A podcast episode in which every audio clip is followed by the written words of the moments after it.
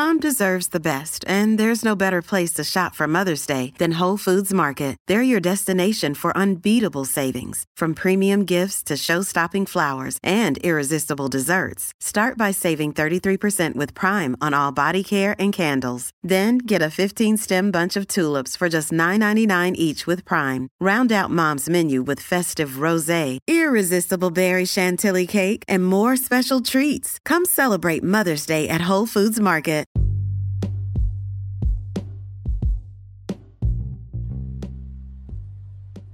Hey, everybody, welcome back to another episode of Everything Kratom, the podcast about anything and everything.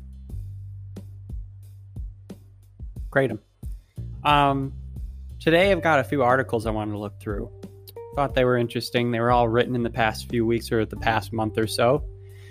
Um, and then tomorrow, be sure to stay tuned for that because we are going to be talking with Tristan in Texas about a number of different topics, um, all related to, um, you know, maybe the the less appealing things about kratom, the the potential for abuse, the fact that sometimes it's covered up, you know, that people might go through withdrawal, um, hangovers, headaches, things like that.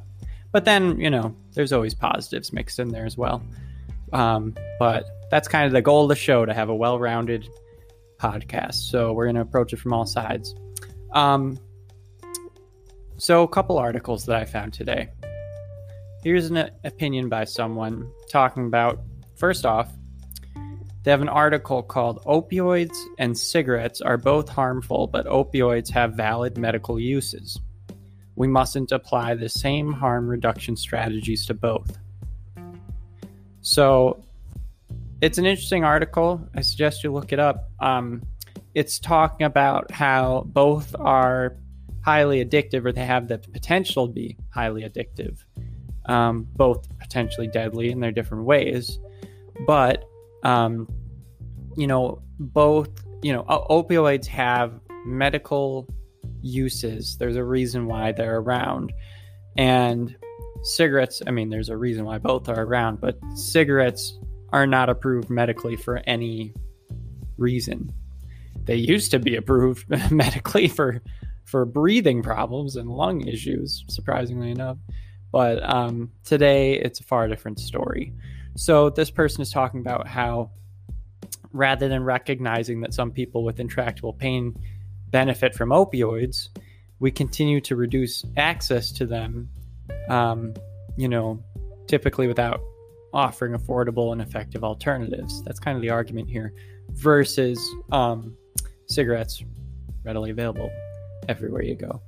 Um, I know that there's a lot of talk about how the opioid, uh, you know, epidemic is kind of fueled by, you know, these pill mills and everything, but, um, but I thought that it was an interesting view on it because this same person then wrote another article and the other article says the FDA shouldn't ban, or sorry, the FDA shouldn't support a ban on kratom. Um, and so they're talking about how in this article that there is an opioid epidemic that's going on, and we can't ignore that. So this person's really interesting. I'd actually like to talk to her um, before I share her name. I'll see if I can get in contact with her. But so I like this person's viewpoint on things because, on the one hand, she's saying that opioids have legitimate use, and to just be like, oh, there's an opioid epidemic, it all needs to go, you know, that's not really taking into account or listening to people who are really going through the pain and who need opioids. And people do use them every day without uh, ending up, you know, using heroin a month later. So there's there's different ways of viewing this and and I like that viewpoint because she sees that with there's legitimate use for opioids. But then she also says in ordinary times there would be no question about whether a drug with opioid like effects like kratom should be proven safe and effective and approved by the Food and Drug Administration before it is widely marketed. But these aren't ordinary times. And the herbal supplement kratom is not a typical drug.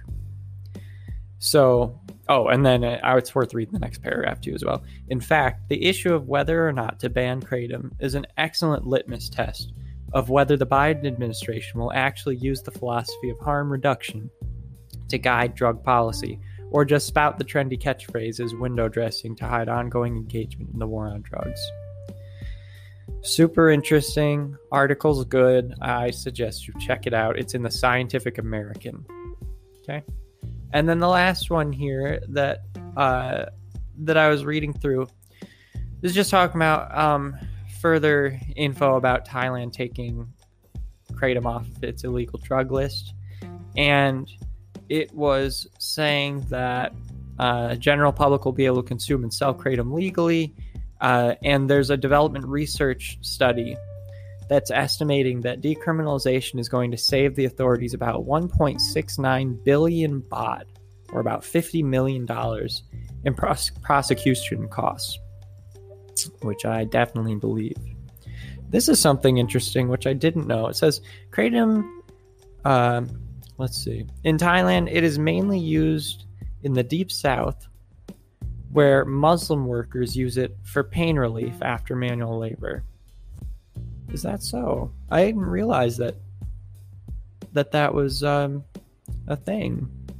Is it that in the deep south more people in Thailand are Muslim, or is it that uh, farm workers, or is there migrant labor that's Muslim? That's interesting. I'd love to to learn about that. Topic for another time. Topic for another time. Then it also goes into a little bit about the economy, how there's been a fall in rubber prices in Thailand recently, and that kratom might be able to kind of help as a new cash crop. Um, so that's something that that you might want to read through. Then finally, it mentions that Thai prisons are still packed, and uh, there's a lot of long-standing drug offenses that need to be addressed. So it's not a cure for the prison system there, but it's certainly going to help take a hundred or two hundred people out. So, just a couple interesting articles I found today. I know it's not a snazzy episode, but as I've said before, I have to work too, unfortunately.